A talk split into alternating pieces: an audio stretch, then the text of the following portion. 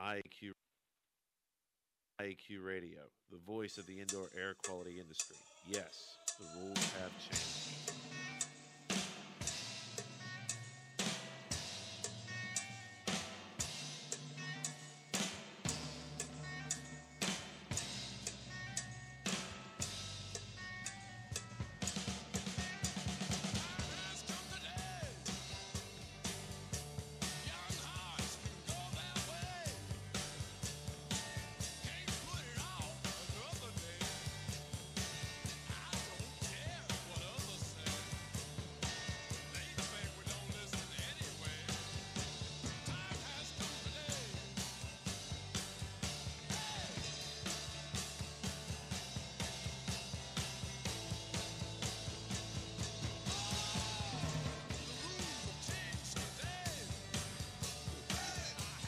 The rules have changed. Good day wherever you're listening from, and welcome to Indoor Air Quality Radio, IAQ Radio, for Friday, August 1st, 2009.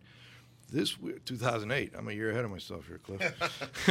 this week, episode 91 comes to you from beautiful Coraopolis, Pennsylvania. My name is Joe Hughes, or Radio Joe, and here with me in the studio is the Z-Man, Cliff Zlotnik. It's always a pleasure, Joe. My pleasure, Cliff. Good to be back in the controls here. And at the controls, we got the wingman, Chris Boisel.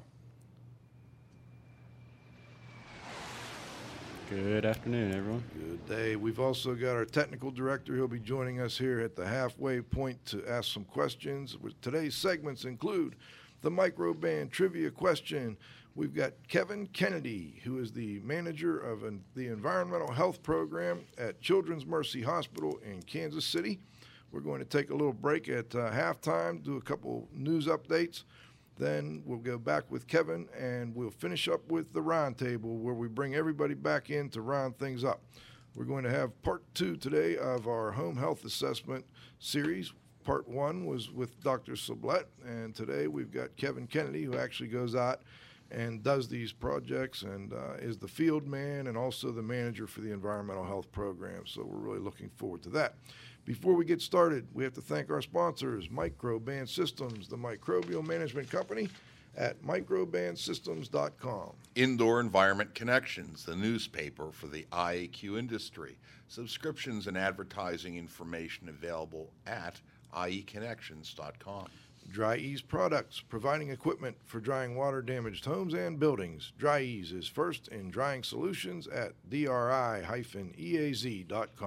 Jon-Don Products, where restoration and abatement contractors shop at jondon.com.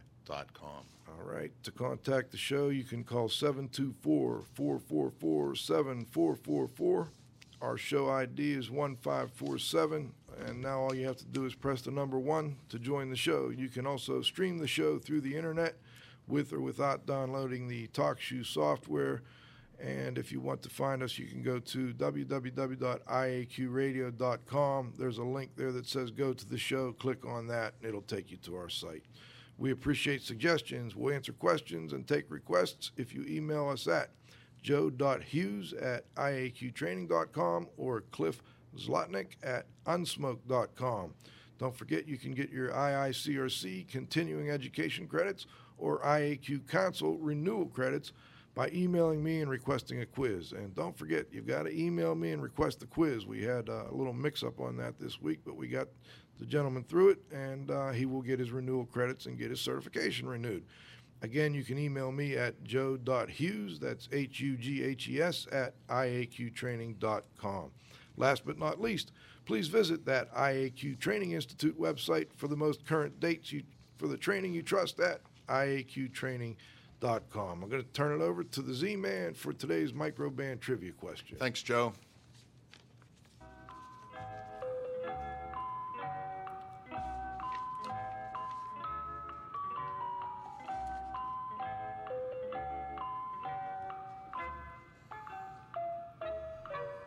Joe, you play that accompanying music so well.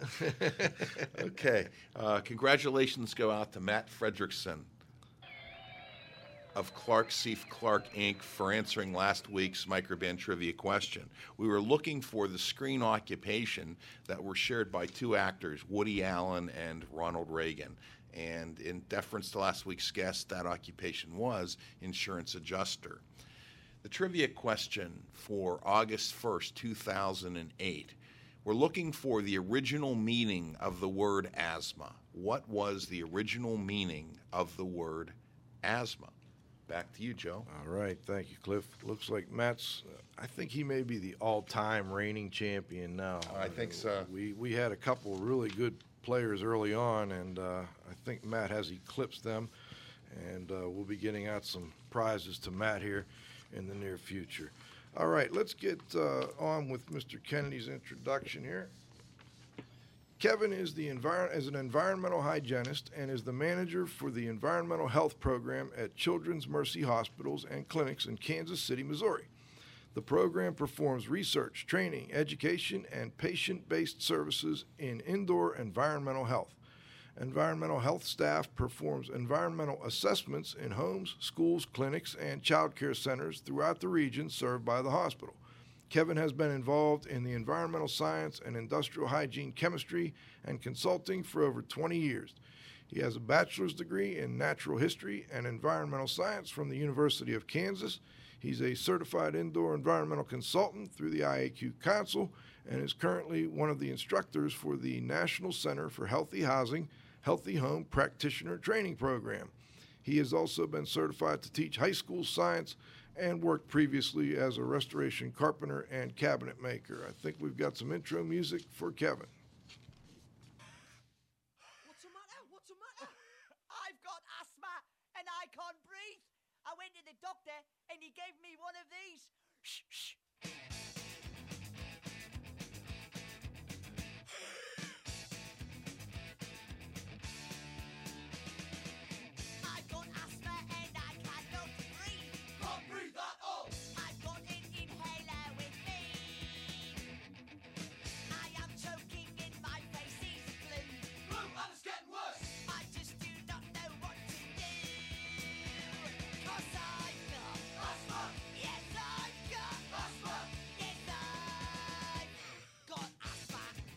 All right, Kevin. Hello, Kevin. How are you with us? That's great. Yes. Thank. Well, that was. Where did you find that? That was fantastic. That's Uh, we'll list uh, we'll list the credits. Uh, actually, it's uh, it's what's the song, Chris? I've got asthma. I've got asthma by Little Dolls or Toy, Toy Dolls. Dolls. Yeah. yeah. Toy dolls. Yeah, we found it on the internet. You can download it for 99 cents, and we'll give them credit at the end of the show. There you go. It'll be on our website. Excellent. I got asthma. I'll have to look for that. Yeah, that's great. Well, anyway, Kevin, it's great to have you here. We met down at the um, IAQA conference where there was a nice session on these, um, I guess, home health assessment programs. And we had Dr. Sublett on a couple weeks ago to uh, talk about the medical side of things. We wanted to bring you in to discuss the actual field application here and how, how you go out and um, investigate these issues. Before we do, uh, let's talk a little bit about how you got started at Children's Mercy Hospital, and maybe you could tell us a little bit about the program. I, I, it seems to me a little unusual that they even have a program where people will go out and do these assessments. Well, you're right. It is unusual in the country. There are not uh, very many uh, hospitals or uh, large uh, medical institutions that have uh, an environmental health program that is affiliated with its allergy, asthma, immunology department. More often, environmental health is affiliated with toxicology or with uh, some other kind of more classic uh, environmental exposures. Um, my background, as you said in the intro, is was in environmental science and industrial hygiene, and then uh, about ten. Well, I've been involved with Children's Mercy since 2001, but uh, about 10 years ago, Dr. Jay Portnoy, section manager for uh, Children's Mercy Hospital's asthma, allergy, immunology section, had patients that had asthma. Uh, asthma is a chronic respiratory disease and involves a lot of management of the asthma, and his patients, uh, he was having difficulty managing their asthma uh, through re- regular medical therapy. And uh, as he knew, and as uh, your listeners will learn if they have, don't know already through this program, asthma is an environmental disease, so it uh, can certainly be impacted uh, and uh, can be significantly impacted by what you're exposed to in your environment on a day-to-day basis. And what he found was in these homes uh, of his patients, their the patients' uh, asthma was very poorly managed. He had them on all the medications he could have them on, and it still wasn't making a difference. He knew there was the potential for the home being involved, and he went out and hired a consultant, an industrial hygienist, to go into these homes and collect uh, information and samples and evaluate. And sure enough, found environmental problems in these homes that were exacerbating the symptoms of these children and making it very difficult for their families to manage their child's chronic disease. So, from that, he was able to leverage community resources for some of these families and help get some repairs and some changes made to the home, improving the home, ended up significantly improving the symptoms of these children. They didn't need the medicine nearly as often, and he found that to be a very valuable tool uh, to add to his uh, bag of, of uh, therapy and other tricks that he might offer to his patients. And uh, started to use uh, a consultant on a part time basis, and that grew into a half time position for the hospital with someone going routinely to visit the patients with more complicated uh, asthma symptoms and uh, then in 2001, I was hired as the first full time person to serve in that position with the specific uh, objective given to me to try to expand the program and uh, get more involved in the community, develop a systematic approach to assessing environmental problems in homes that might affect respiratory diseases, especially asthma, and then expanding that into um, education programs and then into schools where, uh, as many of your listeners probably know, there are all sorts of air quality issues uh, related to uh, the schools across our country. And that's where we are today. We have four components of our program, four focuses. Uh, as you might expect, one is families and children. We are a children's hospital, so we are focused on uh, children's health and the impact of uh, the environment on uh, respiratory diseases and allergy diseases in children. We have a schools program that we call School IEQ, or Indoor Environmental Quality, and we work with, train, educate, consult with schools in developing an indoor environmental management program for all their schools. And then we have a provider education program where we work with uh, local healthcare providers and uh, their clinics and train uh, their staff on the latest information about asthma and about uh, environmental health. And then finally, we have a community based program. That's where the training piece that you mentioned, we are a training center for the National Center for Healthy Housing and teach their Essentials for Healthy Home Practitioners course and are looking at uh, doing additional courses for them, as well as our own uh, training courses we do here in the region on asthma, on creating a healthy home, on uh, a whole variety of indoor environmental health issues that uh, families, professionals, that anybody who's involved in the industry should should know something about if we can help. Kevin, is asthma an equal opportunity illness? Well, that's an interesting way to describe it. Uh, uh, it certainly doesn't. Uh, it's a disease, so it doesn't care who uh, it impacts, and the problem is it doesn't just impact the person that has asthma. Uh, uh, what people may not know is it's one of the most common chronic diseases in the country, and uh, number one among kids. It's one of the most common reasons uh, kids visit an emergency department or are hospitalized. Uh, in Kansas City, for example, 10% of adults and children in Kansas City have asthma. Uh, 10%, 1 in 10. In some of the communities that we visit, more of the urban communities, it uh, affects uh, 15% of the population. And in some of the schools we visit, as many as 25%, one in four of the kids in a given school uh, that we work with may have asthma. Sadly, uh, there are racial disparities. So uh, it's more commonly found in African Americans and Hispanics. Uh, in some urban communities, it's as high as 16% uh, for African American males. So uh, it, it certainly has that disparity, so it's not totally equal, but it is equal in the burden that it causes not just to the child or to the patient, but to all those people around it. Because it's a chronic disease, it's a it, it's uh, the response of your airways to what you're exposed to. There's a genetic component, and probably Dr. Sublett discussed that. But um, the key is that there is a, a significant environmental component, and it, it varies from person to person what you're sensitive to or what things cause your airways to react. So they call these things asthma triggers. And there are some classic asthma triggers that you might expect. Those would be um, for kids, it's, it's certainly the common colds and viruses, but it's also uh, allergens. Uh, if they have an allergy, they can certainly uh, have it flare up their asthma symptoms, but also environmental tobacco smoke. Uh, the number one indoor air pollutant uh, is certainly been shown to uh, exacerbate asthma symptoms, especially in young children. Differential air temperature, pet dander, roach dander, mouse or rodent dander, uh, all of those would be allergens, but also even changes in humidity, um, emotional stress, uh, exercise or exertion. There's a whole bunch of, of things that are different triggers.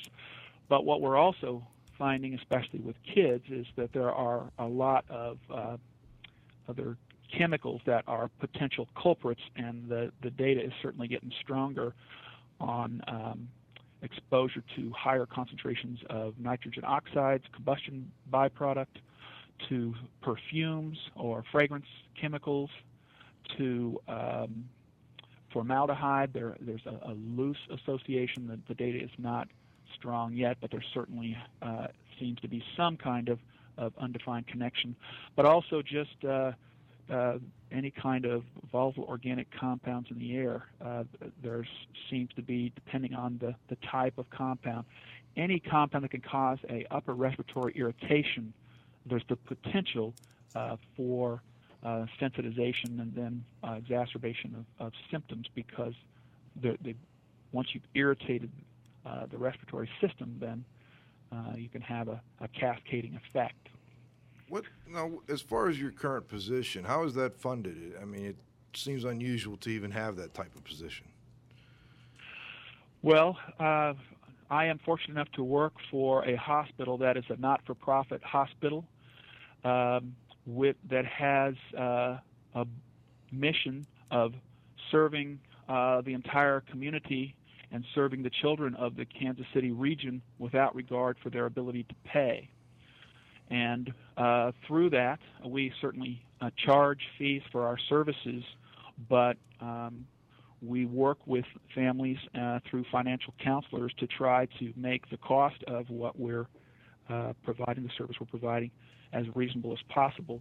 We ask uh, health insurance providers to reimburse us for these services because um, what we have found and what other uh, programs have found around the country is that uh, it is actually uh, more uh, economically cost effective to pay the small cost of an assessment and even the interventions that might be done in a home uh, to, to pay that in relation to or in comparison to the high cost of hospitalization or emergency visits or medication use or doctor visits.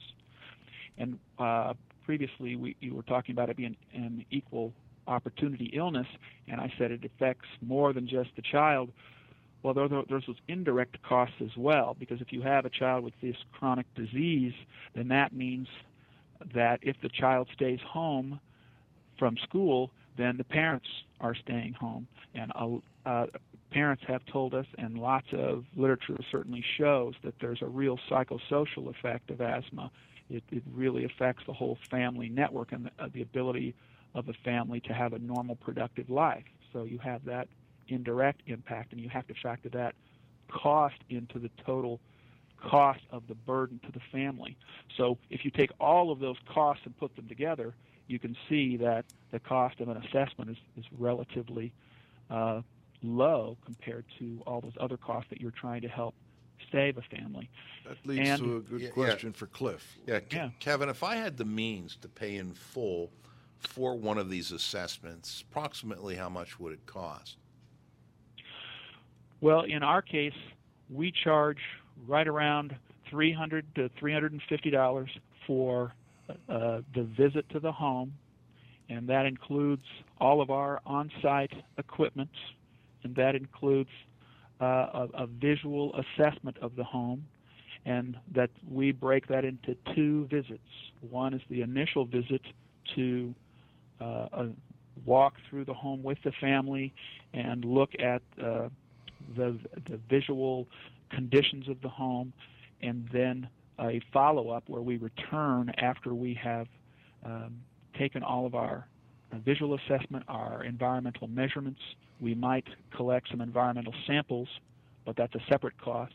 But in that 300, we include the environmental measurements and then the report, and we come back, we follow up with a second visit, sit down with the family, and walk through the results of our report and the, the issues that we found in their home and what actions we recommend for trying to resolve those issues and improve the overall indoor environmental health of their home. No, we So talked about. Go, go two ahead. components are included. Okay, we I talked was a little say bit those two about components that. are included. Okay. I'm sorry. No, no. We talked a little bit about that at the conference, and that three hundred fifty dollars is uh, probably about one fifth of what it would cost to have a typical indoor environmental consultant come out and do this type of report that you've shown me. Is that we were talking between one thousand and two thousand dollars?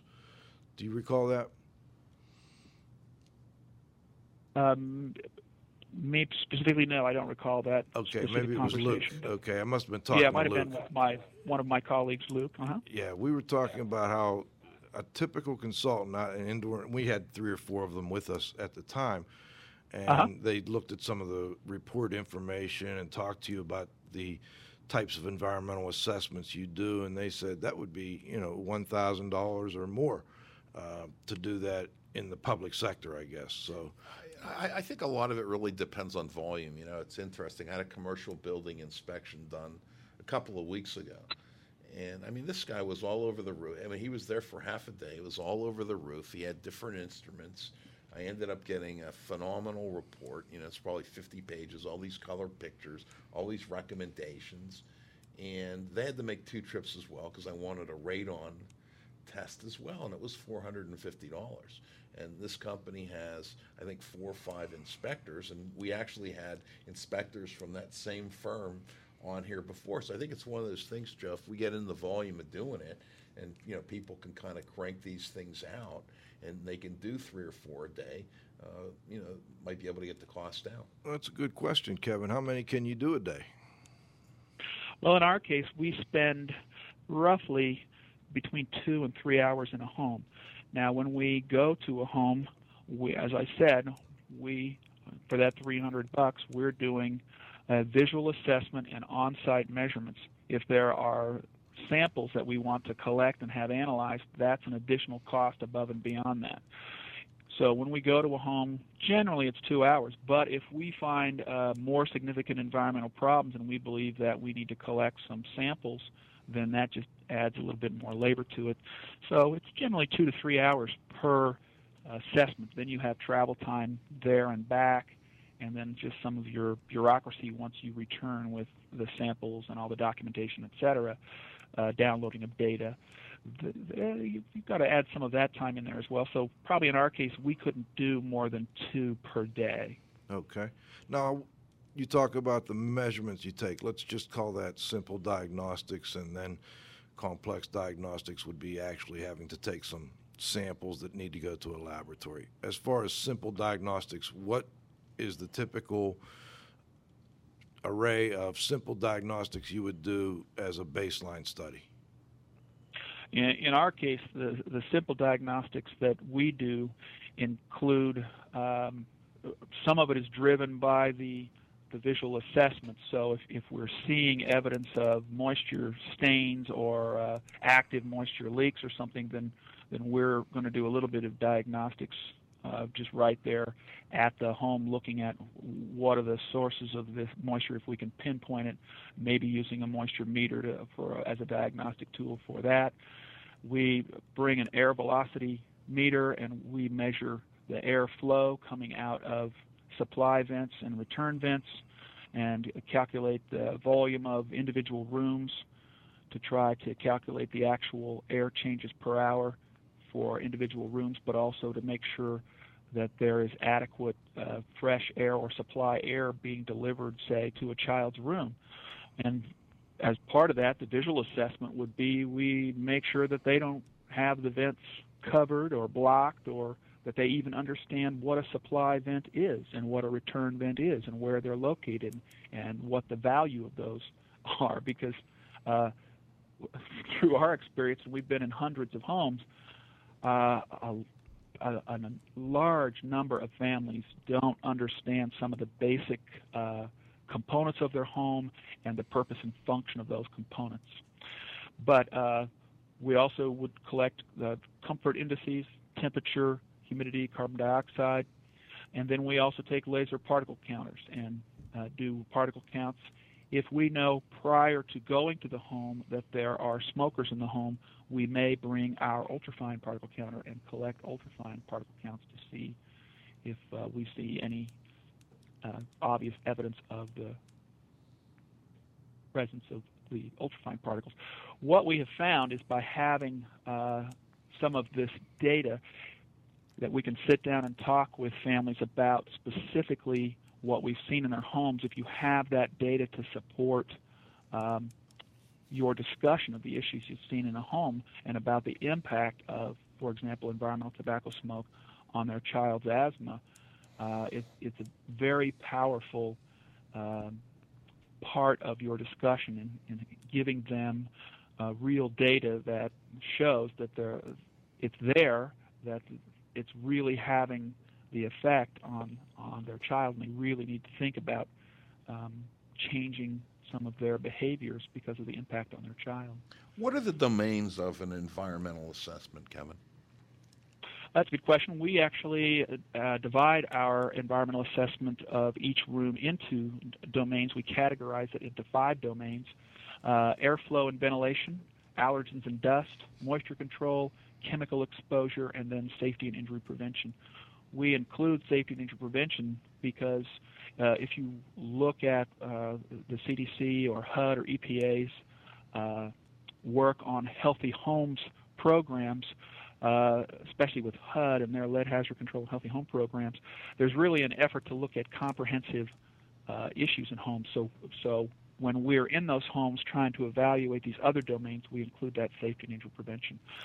So we look specifically at categorizing uh, the different elements because those are different factors and can play a different role in what the problems are in a home. So airflow and ventilation is certainly a factor that can affect the pathways of exposure and the sources of environmental problems.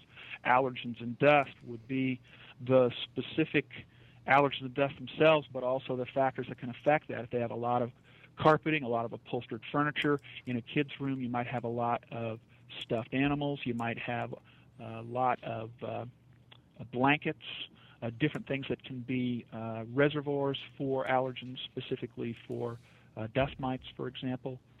Um, clutter.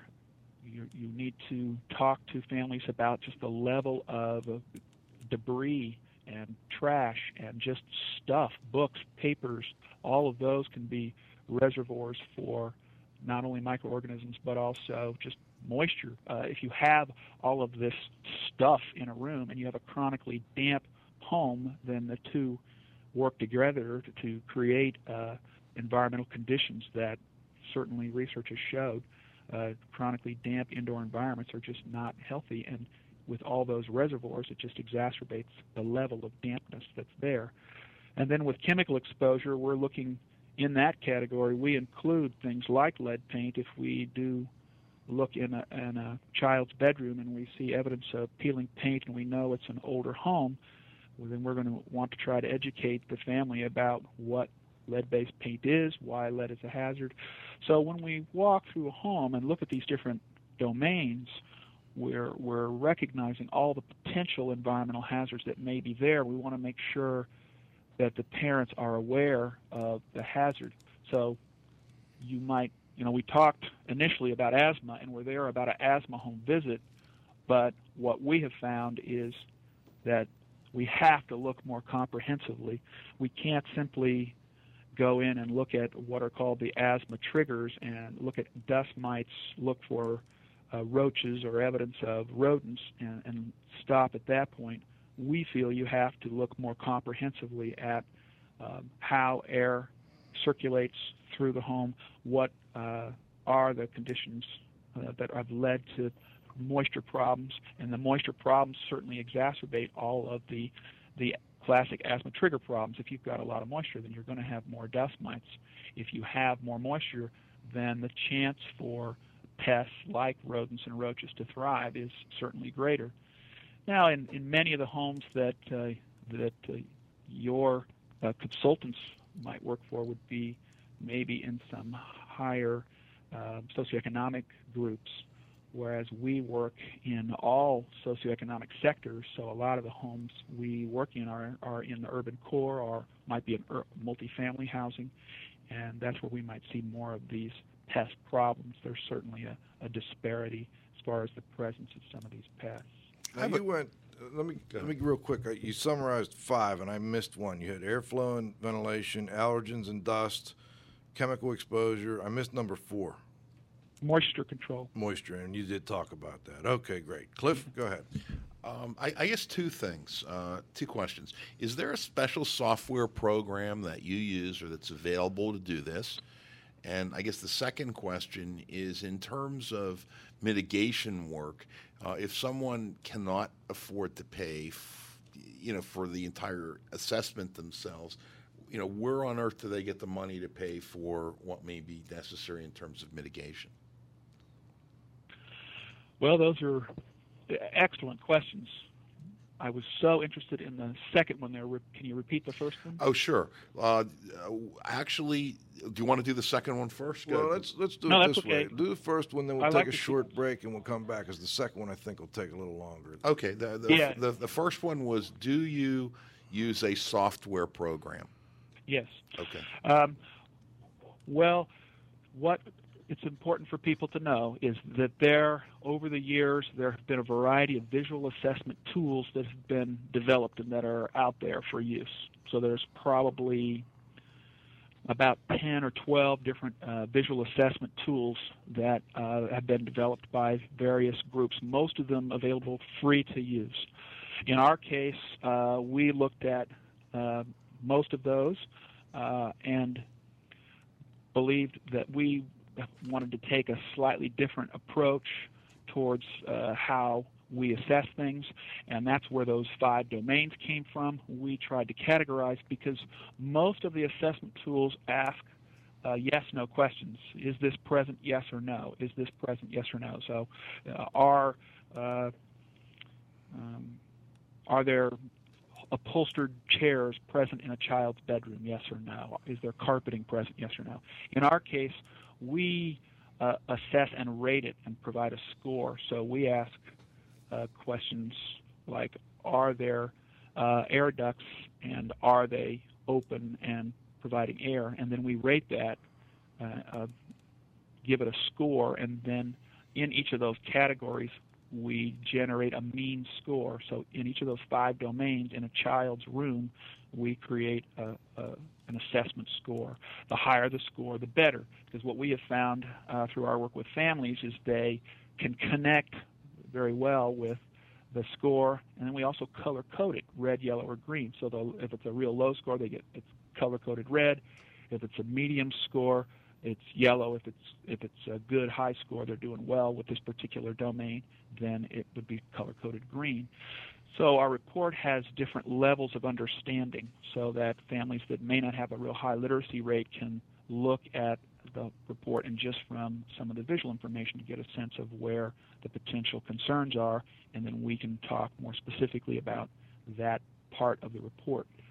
We currently uh, do that ourselves in a, an Excel uh, book that we've created, and we're in the middle of converting that into a SQL database application that then our goal would be to be able to distribute that.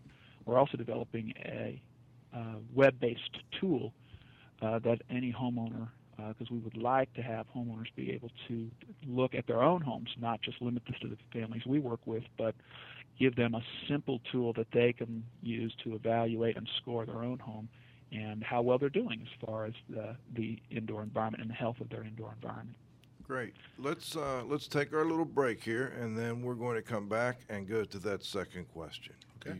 Before we go back to the second half of the show, we want to make sure we stop and thank our sponsors, Microban Systems, the microbial management company at microbansystems.com. Indoor Environment Connections, the newspaper for the IEQ industry. Subscriptions and advertising information available at ieconnections.com. Dri-Eaz Products, providing equipment for drying water damaged homes and buildings. Dri-Eaz is first in drying solutions at dri-eaz.com. Jon-Don Products, where restoration and abatement contractors shop at jondon.com. All right, in just a moment, we're going to bring our technical director, Dr. Dietrich Wow, on to see if he has any comments or questions from the first half. But before we do, uh, Cliff's got a little news item I think he'd like to present to the listeners. Oh, sure, I, I can do that. Uh, IAQ Radio received early this morning a press release. Uh, the press release came from the Restoration India Industry Association. Uh, I can read it, Joe. For immediate release, August 1st, 2008, NTA Exploratory Meeting Heads of Agreement HOA Statement. The Restoration Industry Association hosted a one day meeting of prominent industry individuals on Thursday, July 24th, 2008, in an effort to create an open dialogue for the betterment and advancement of the cleaning, restoration, and remediation industry. While the participating individuals have affiliations with various industry associations, they paid their own expenses for the meeting and did not formally represent any group, but rather the best interests of the industry as a whole from their various professional perspectives. The meeting was held at the Sheraton Four Points Hotel near BWI Airport near Baltimore, Maryland. The architects of the meeting were Craig Kersemeyer, WLS, Wausau, Wisconsin, and G. Pete Consigli, CRWLS of Sun City Center, Florida. Representing the host organization was Don Manger, Executive Director of the RIA. In attendance were other prominent industry individuals listed in alphabetical order.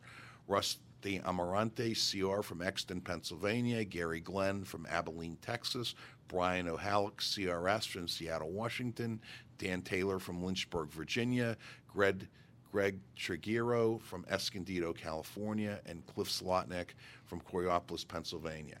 Charles Chuck Rumbarger, CAE, a prominent association industry executive based in Potomac, Maryland, was retained by the host RIA to facilitate the meeting discussion and assist the group in developing a heads of agreement statement. An HOA is a non binding document used to outline key issues and relative meeting points, normally serving as a precursor to the development of a memorandum of understanding or an MOU. The meeting attendees unanimously agreed to memorialize key points of Rumbarger's introductory comments, which served as the basis for the facilitated discussion that followed. Rumbarger's advice for participants included that associations are a creation of law, and to be legally compliant, they must conform in descending priority to the authorities of first, the laws of the land, second, the association's bylaws, which are a secondary law controlling the organization specifically, third, the board of directors, which is delegated authority by the voting members in accordance with the bylaws for the purpose of creating policies governing the association, fourth, Robert's Rules of Order to manage governance issues not addressed in public laws, bylaws, or policies of the association. Fifth, the executive committee, if any, to act in accordance with authority delegated by the board of directors. And sixth, individual agents of the organization, such as officers, directors, or others who have been delegated specific authority by either the bylaws or the board of directors. Additional issues that Rumbarger addressed for the group included, among others, organizational transitions, aggregation of resources, and inter-organizational cooperation. According to Craig Kersemeyer, quote, for many of us, Chuck's presentation was an eye-opening primer on nonprofit governance, unquote. Consensus statement. The group unanimously agrees that they shall promote industry collaboration in exploring mutually beneficial opportunities in the present and future within their spheres of influence.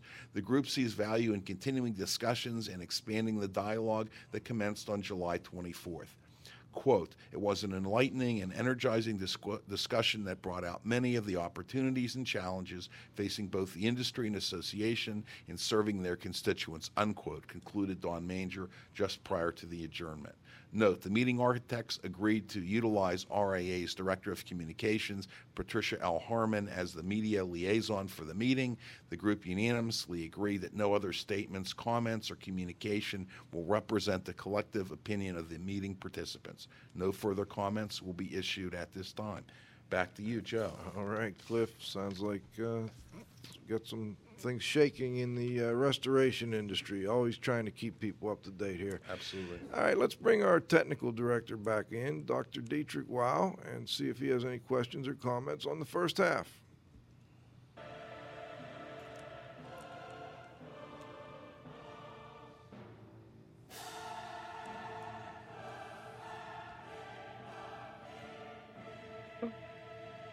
Hello, Dieter.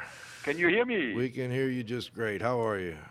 I am just fine. Good. Any comments, questions? Oh, absolutely. I almost had a heart attack when I heard that there was a not for profit hospital. I didn't think that those things could possibly exist. but I, I always learn something.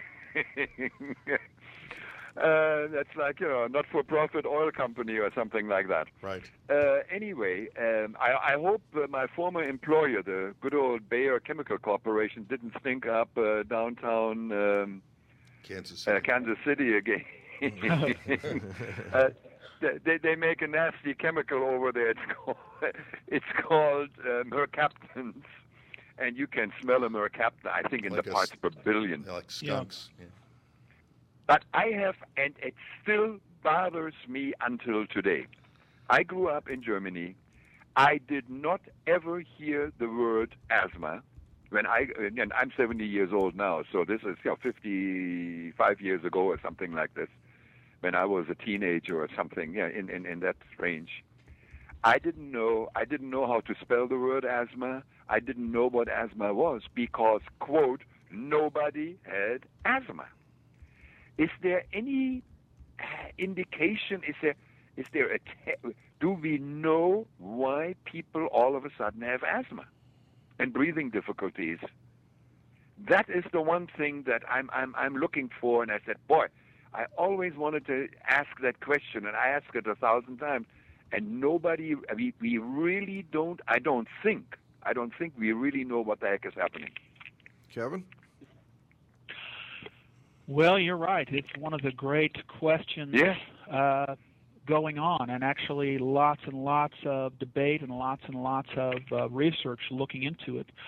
Uh, both, is it uh, an immunological issue? Is it a genetic issue? Is there a genetic predisposition? Uh, can we find genetic markers that tell us that an individual has a predisposition for developing the disease? And if so, what role does the environment play in that? Does the person have to be exposed to things? They have the genetic predisposition and they don't get asthma until they're exposed to their sensitizers or their triggers, and then Yeah. all of a sudden it's presented and expressed, and then they have a expressed chronic disease that they have to try to manage for the rest of their lives. Or in some cases, uh, people appear to become less symptomatic as they uh, grow into adulthood. There's also the hygiene theory saying that if people are exposed to lots of things when they're younger, uh, then maybe uh, they're less sensitized when they're older, or the reverse. If we make our environments so clean when we're younger, then we're uh, exposed to things when we're older and become sensitized and then develop asthma out of that. Lots of, of questions out there and uh, lots of work being done to try to answer those and, questions. And, yeah, and and not not a heck of a lot of uh, good answers. I mean, this. I mean, I, I I understand how difficult it is, and you know, I I ask myself. I mean, uh, my my theory is, I grew up in a village with cows and dogs and cats and pigs running around on a dirt road. There was no no no blacktop uh, anywhere to be found when it was not raining. It was dusty. I was in the fields. I worked at. I milked cows and I shoveled uh, horse manure and cow manure and all of those good things. And um, uh, we, you know, we didn't have. We had water outside, and apparently that environment was better for me than maybe a household today where we have, you know, synthetic. Where I grew up with glass and wood. Yeah, there was there were no plastics at the time, none, zero. There was just it just didn't exist where I grew up. And I, I ask myself, is it yeah, our environment with all these synthetic materials that we have and we sleep on it and we drive our cars in it. I mean there you know, there's no more wood or glass in the well there's glass in the windshield. But um, is is that is that perhaps the reason why people develop something like asthma or for that matter other allergies? That uh, asthma and allergy sometimes kind of works together. Well, that's Well, certainly allergies and asthma do work together. Yeah. People who have asthma and have an allergy to something, that allergy certainly can exacerbate their asthma symptoms. So that's Yeah. a key component to uh, assessing someone's asthma severity is also doing allergy testing to see what kind of things are potential uh, asthma triggers for them. And you're right. What we know is that asthma is far more prevalent in first world countries, and in some third world countries, it doesn't exist at all. You see, that, you- this is this is fantastic to me. And as countries move up the socioeconomic ladder from third world to first world, you start to see an increase in the prevalence of asthma. That is incredibly interesting. Now, one one uh, uh, theory that a lot of people are looking at is: is it just the is it the allergens alone, or is it the combination of allergens and industrial pollutants in the outside atmosphere, or is it the allergens in combination with, uh, as you said, the the products uh, uh, in our modern homes and in our modern buildings? Uh, that's still to be determined. There's there's lots of research questions that are out there being asked, and some research going on to try to answer those Yeah, questions. I'm I'm not up to date on that at all. But I mean, I, I, I- are there are there grants out, you know, at, at, at Harvard and Johns Hopkins and, and Mayo Clinic and what have you, uh, to look at those those indicators? To me, it is fascinating. I would like to know why. Well, that's a And- great. That's a great Yeah. question, Dieter. And in fact, it's one of the things we were kind of leading into. You led us into it really nicely. Oh, um, and we, we appreciate that, as always. Um, we're going to get back to the question on the on the cost of the remediation, but let's let's hold off on that for a minute. Kevin, can you talk a little bit about what programs are available out there now? It does seem like there's quite a bit of money, you know, as being invested in um, researching this issue. Can you tell us, for the listeners, where the best information is available right now? Boy, I don't know if I can tell you where the best information is, but I can certainly tell you that there is lots of uh, activity going on. Uh, if you want to look specifically at research activity, uh, I would suggest looking at uh, the National Heart, Lung, and Blood Institutes. Uh, they're the ones that established the guidelines for asthma management. That's one. You could certainly look at the American College of Asthma, Allergy, Immunology, and the American Academy of Asthma, Allergy, Immunology, and their websites. Lots of research in those publications on uh, all of these different factors the genetic component, the environmental component, and how the two may be integrated in some way. There uh, is some uh, National Institute of Health uh, initiatives for both basic research, but also um, some of the more advanced issues related to asthma and asthma management. So you could certainly go look at the National Institute of Health website. Lots of academic institutions across the country are involved in it. Uh, the National Children's Study, which is uh, just starting to get underway as far as uh, uh, really getting a lot of sites across the country. That's a study that's going to follow children from birth through 20 years of age, I believe. And asthma is certainly one of the diseases that they'll be looking at as part of that. Great. Yeah. Well, then also, go ahead. Let's uh, let's bring Dieter back here in about five or ten minutes. We're going to start the roundup right around noon. How's that sound, Dieter? We'll do another extra No, five no, minutes. no problem at all. Okay. No problem at all. Great. One of the other things we had talked about, Kevin, were some programs available through EPA. Um, Yeah. and Well, that was the other thing I was going to point out. You're right. okay, you want to just touch on those so that people are familiar with what's available there. Sure. Well, uh, we were talking there about some research programs, and those are trying to understand what's causing the disease. But the reality is, as we said, it's one of the more common chronic diseases out there, and it's affecting millions of Americans across the country. And in, in Kansas City, for example, it, it affects uh, somewhere around 25 to 30,000 children and 80,000 adults just in our community alone. So the reality is, people have the disease, and uh, there's lots of effort to try to help people manage the disease.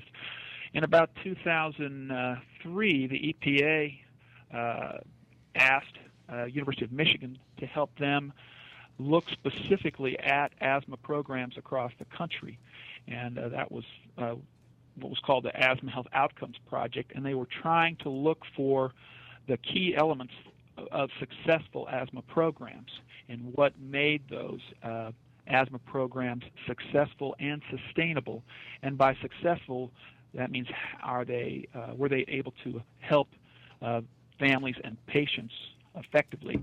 And then from that study and looking at what those keys to success were, the EPA developed uh, what I think is just a fantastic program, and uh, you should definitely look this up online. It's called Communities in Action for Asthma Friendly Environments.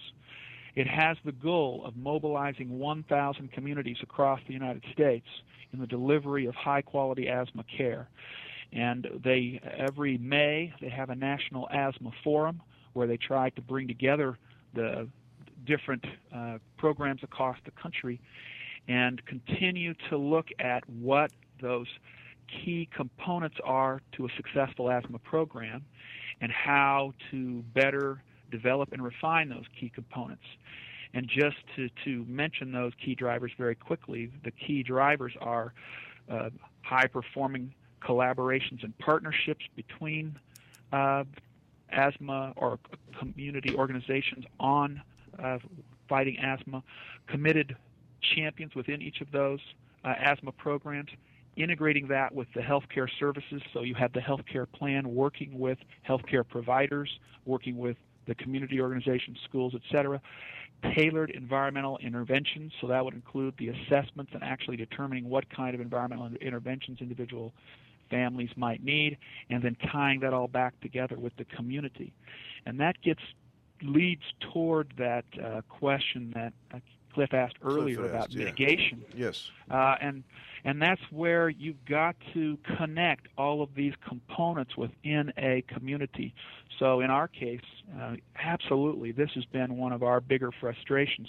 We'll go visit with families, provide intensive education, intensive case management over time, provide them a home assessment with very specific information about the issues we've seen in their home and what actions they should take. But unfortunately, we did not have the financial resources, and many of the families we work with don't have the financial resources to change their environment. So that's where having those connections within your community, those strong community ties, to help families find resources to uh, make changes in their environment. Now, that might involve uh, helping them find a neighborhood association that has a small home repair program. It might involve helping them find a community development block grant money that's available, I believe, through HUD. There's also the HUD Lead Hazard Control and Healthy Homes programs. Those Healthy Homes programs provide a small amount of money that can be used to do some basic home repair and home improvement. And there are lots of nonprofits that uh, provide uh, some of these basic uh, interventions uh, just free of charge to try to help families and to be part of that community asthma coalition. But one of the most important thing that people should know is that when you're working with families and you're making a recommendation about uh, interventions, all of the research shows you can't just hand a family uh, some allergen proof covers for their bed and that's it. You can't just give them a vacuum cleaner and say vacuum more often. You can't just remove the carpet from a child's bedroom and think you've solved some kind of problem. It's a it requires a multifaceted set of interventions and that's why uh, as we've said, we when we go to a home, we're not just going to a child's bedroom or going to uh, the place where a child might spend the most time the most time in a home and trying to see what the asthma triggers are. We're looking more comprehensively at the whole home because uh, in our work we certainly see the home act as an entire system. So there are there are four essential things that we look at when we go and do a home assessment. That would be the medical history of the child. Why are we there? What's the medical history? Have we talked to the child's uh, primary care provider? What's going on with this child and why is it important that we go to their home? Then, what are the sources of environmental hazards we're seeing in their home? Is it in the child's bedroom? Is it in the basement of the house? Is it in the kitchen? Where are these environmental contaminants that we're, we're uh, looking for? And if we do find them, what is the pathway of exposure? How is a child being exposed to the mold in the basement when they're spending most of their time up in the bedroom? So if you're looking at those pathways of exposure, the fourth thing is you're looking at the role the home systems play in that. What is the role the the location of the child's room in relation to the basement plays? What is the role the furnace plays in delivering any potential contaminant from the basement to the child's house? What are the pressure dynamics going inside, going on inside that building envelope? What are some of the moisture factors that might exacerbate the conditions? So we try to look at all of those components, and most people would consider our program uh, far more comprehensive in what in the kind of environmental problems we might look at in a home. But we believe that that's an important component in looking at all of those different factors that uh, are there to try to help improve the health of that child. And that's what our all. Go ahead. I'm sorry. I'm sorry. Cliff Well, had a follow up. I think. I, I have a follow up. Do, do the reports that you produce make a hierarchical recommendation according to cost? You know, using the simplest, least costly approaches first.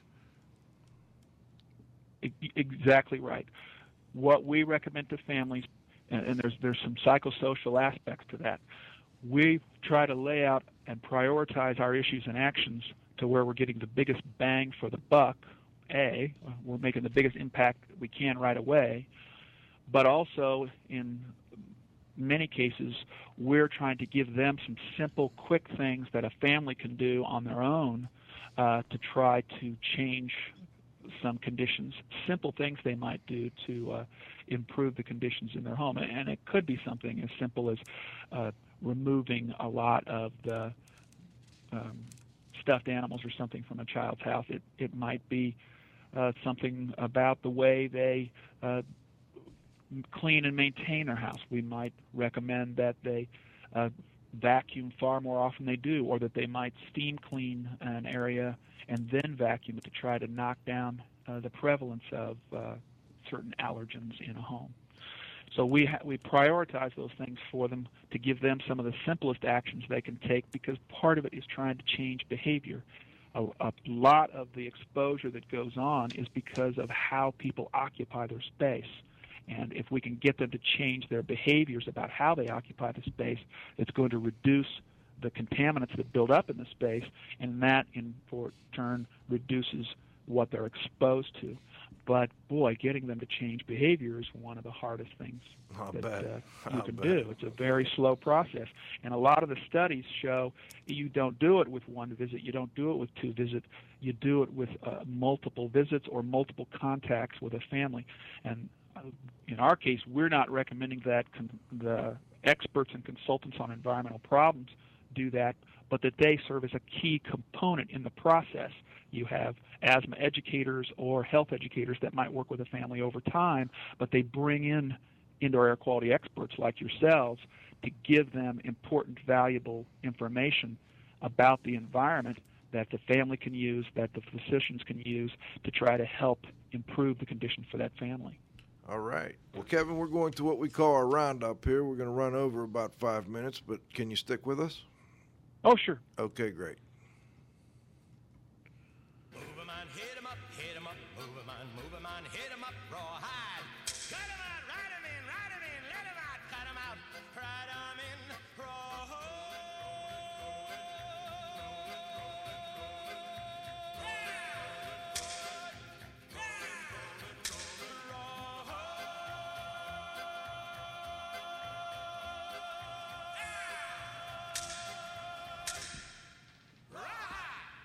Right, we've got everybody unmuted. We're ready for the roundup. Let's go to Cliff first. Cliff, you have a final question or two? I, I do, Joe. It's it's probably a, a two part question. Um, Kevin, which people would be best suited to be environmental health assessment survey takers, and what training is needed to get these people up to snuff?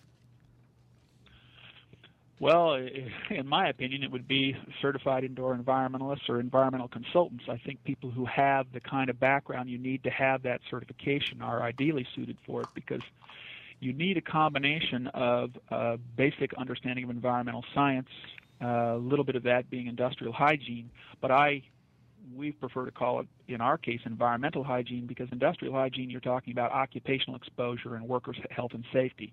Well, this isn't about uh, worker health and safety. It's about, uh, in our case, child health and safety, or, or in the case of others, patient health and safety in their own home. So having that background in environmental science, but also having a background in building science because you are trying to evaluate the uh, environmental conditions in a building and what uh, the dynamics of the building itself uh, and what role they play in that environmental exposure. Uh, I, I myself have no background in healthcare.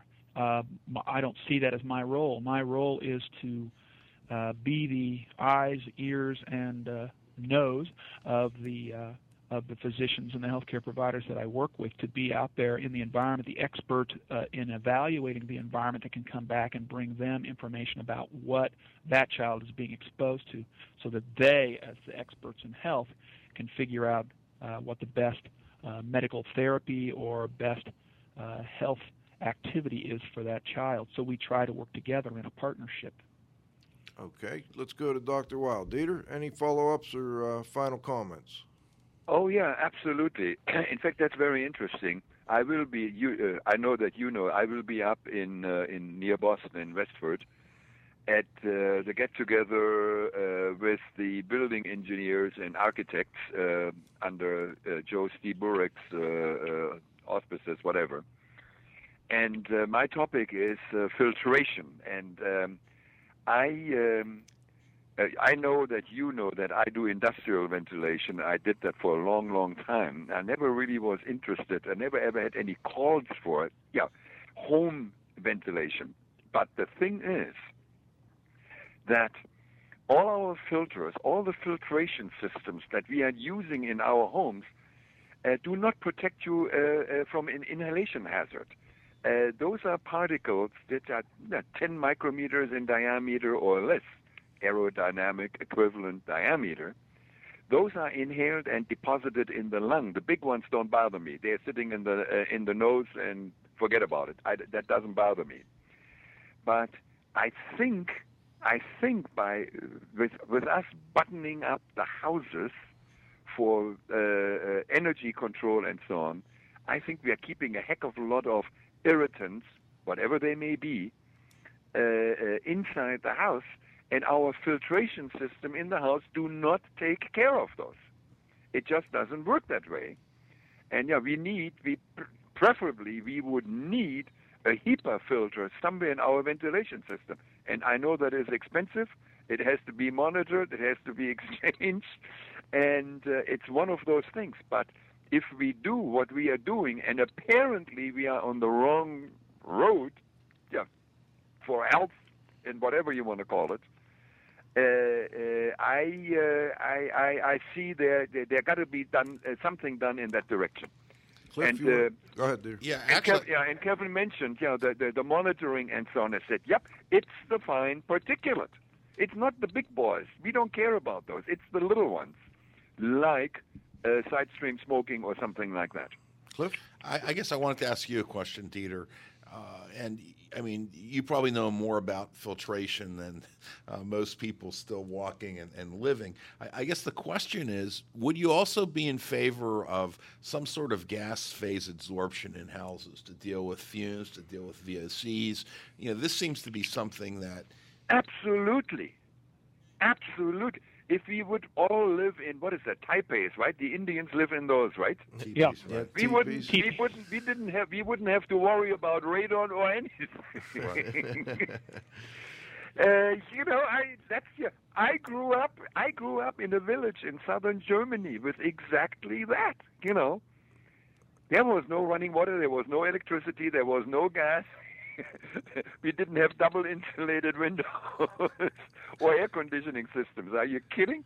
That's nothing compared to the stories my dad told me. Yeah. Well, Kevin, um, I just wanted to. I- I've got a question, and then I want to give you a chance to, um, if there's anything we didn't cover, to touch on that and give contact information for folks. But we didn't really get a chance to talk about testing for allergens. I'm curious, uh, as quick as we can, how often is that a part of your assessments, and how important a role does that play? Well, uh, you mean as far as testing patients for No, allergens or testing the home? Testing the home. testing the home. Uh, in our case, because we're working with uh, kids with asthma, and uh, through our interaction with the physicians, they may have and probably should have tested the children to see what they're allergic to.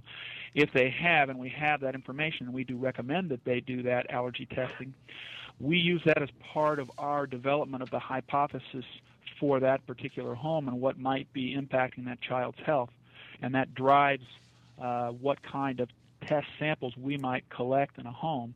So, based on our uh, interview with the family and our gather of information about their medical history and about what's going on in their home, uh, we create a hypothesis. So, we do our baseline home assessment that we talked about, which is the on site measurements. But if, based on our information gathering and the testing, we find that they do have allergies, then we'll collect allergen samples. We collect vacuum samples for dust, and then we uh, we are fortunate that here at Children's Mercy, we in our allergy research department we have the analytical capability to analyze samples for environmental allergens. There are uh, some labs, not enough, but there are certainly some labs across the country that will also do this allergen testing. Uh, most of the time, you're testing for specific environmental allergens. So you're looking at uh, dust mites, cockroach. You might be looking at rodent dander, cat dander, uh, dog dander. Those would be the primary uh, environmental allergens, and then uh, you can certainly look for uh, proteins in the dust from mold and, and just prevalent, potential prevalence of mold based on uh, the analysis for the allergenic proteins. So that's typically are- done as a result of the, the doctor, the MD's um, report to you, and you work in cooperate, cooperation with them.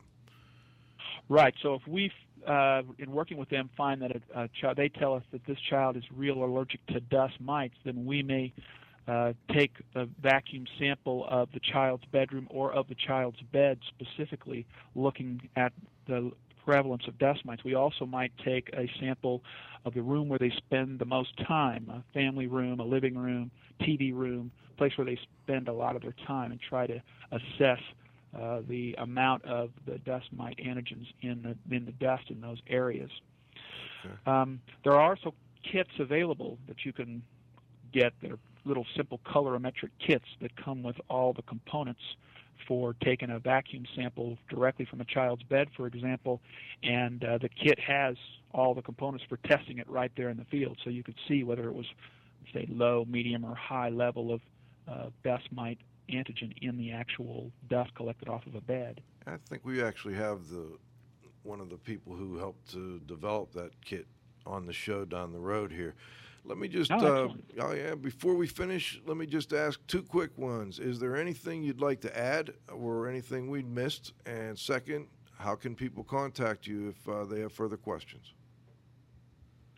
Um, I think we've covered because of the amount of time. I can't uh, think immediately of some things that uh, that we might have missed. I think you guys did a great job of coming up with some questions that cover the basic topic.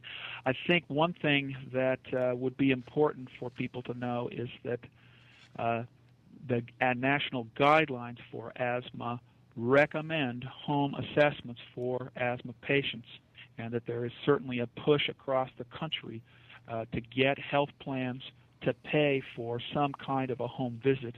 And right now, about uh, 10 to 20 health plans that found across the country actually reimburse for uh, some kind of a home visit for asthma patients. So the the the p- people need to know that there are so many patients out there that have asthma that, that could benefit from a home visit that if you uh, if you are interested in doing this, uh, there's lots of potential for uh, being able to help people. And And then, in order to get a hold of me, Yep. uh, you can get a hold of me at any time, either by uh, calling me directly at 816-235-5366, or anybody can email me at kkennedy at cmh.edu, and we'll certainly be able to or try to help any way we can. Well, I really appreciate that last uh, little comment you made. I know Cliff also uh, looked at me and said, you know, that's a great piece of information. I guess he also had a quick question. Uh, how do they get reimbursed if these health health insurance companies are paying for this? At least some.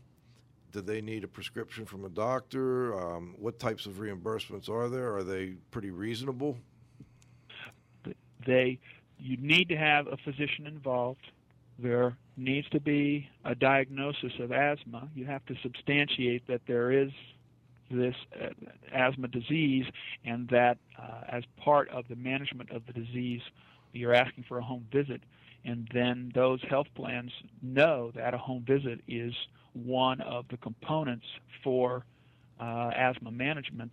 So uh, the the fee I would be uh, billed directly to the uh, either to the physician who then can bill the health insurance company for it, or it may be that you can even uh, develop a contractual relationship with a health insurance company where you provide uh, the home visits for their uh, patients that they manage. So they may, in conjunction with the health care providers, decide which patients need the home visits, and they would just simply contract with a professional to provide that service. Now, there are two, in my mind, and uh, I think out in the literature there there are two levels of home visit. One that a lot of literature covers is is a basic asthma education visit, and that would be visiting the home by an asthma educator or a nurse or some kind of health educator to work with the family on basic understanding of the disease, the management of the disease, environmental factors affecting the disease. That's that's a level one assessment. And then the next level would be the level two assessment, where these are for more severe patients, where there are specific uh, known environmental components that are exacerbating their asthma and either causing them to be hospitalized or, or recurring visits to the emergency room.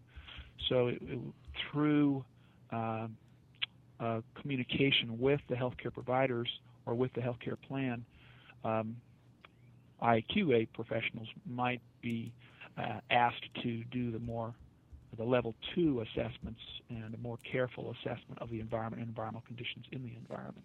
Very good. Well, thank you, Kevin. I want to first of all thank you for joining us this week and uh, let the listeners know we do hope to have one of the uh, home health educators on the program in the future. But uh, first, again, I want to thank Kevin Kennedy for joining us here this week on IAQ Radio. I want to make sure that we thank our sponsors one more time Microban Systems, the microbial management company at microbansystems.com. Indoor Environment Connections, the newspaper for the IAQ industry. Subscriptions and advertising information available at ieconnections.com. Dri-Eaz Products, providing equipment for drying water damaged homes and buildings. Dri-Eaz is first in drying solutions at dri-eaz.com. And Jon-Don Products, where restoration and abatement contractors shop at jondon.com. All right, next week we're going to uh, do a little show on insurance issues. We're going to talk a little bit about how uh, consultants, remediators, water damage people, etc., can uh, evaluate their insurance and uh, talk a little bit about what insurance covers, what it doesn't cover. Looking forward forward to having uh, Brian McFarland from Legends Insurance on the show. This is Radio Joe Hughes saying thanks so much to my co-host, the Z-Man, Cliff Zlotnik. Always a pleasure, Joe. The wingman at the controls, Chris Boisel. Our technical director, Dr. Dietrich Wow. But most importantly, our growing group of loyal listeners. We set another record last week. Keep them coming, folks. Please come back and join us next Friday at noon for the next broadcast of IAQ Radio.